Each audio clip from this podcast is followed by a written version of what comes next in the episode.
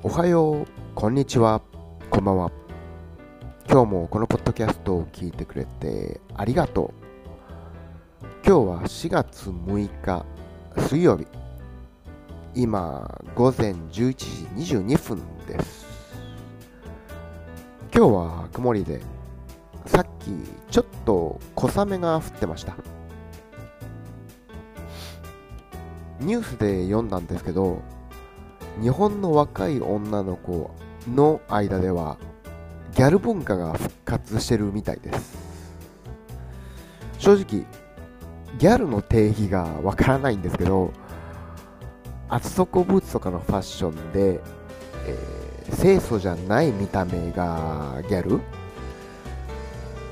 まあギャル文化といえば僕の年代からするとやっぱり歌手の安室奈美恵ですかね。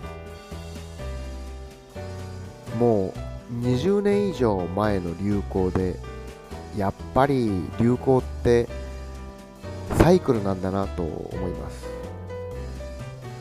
そんなわけでまた明日。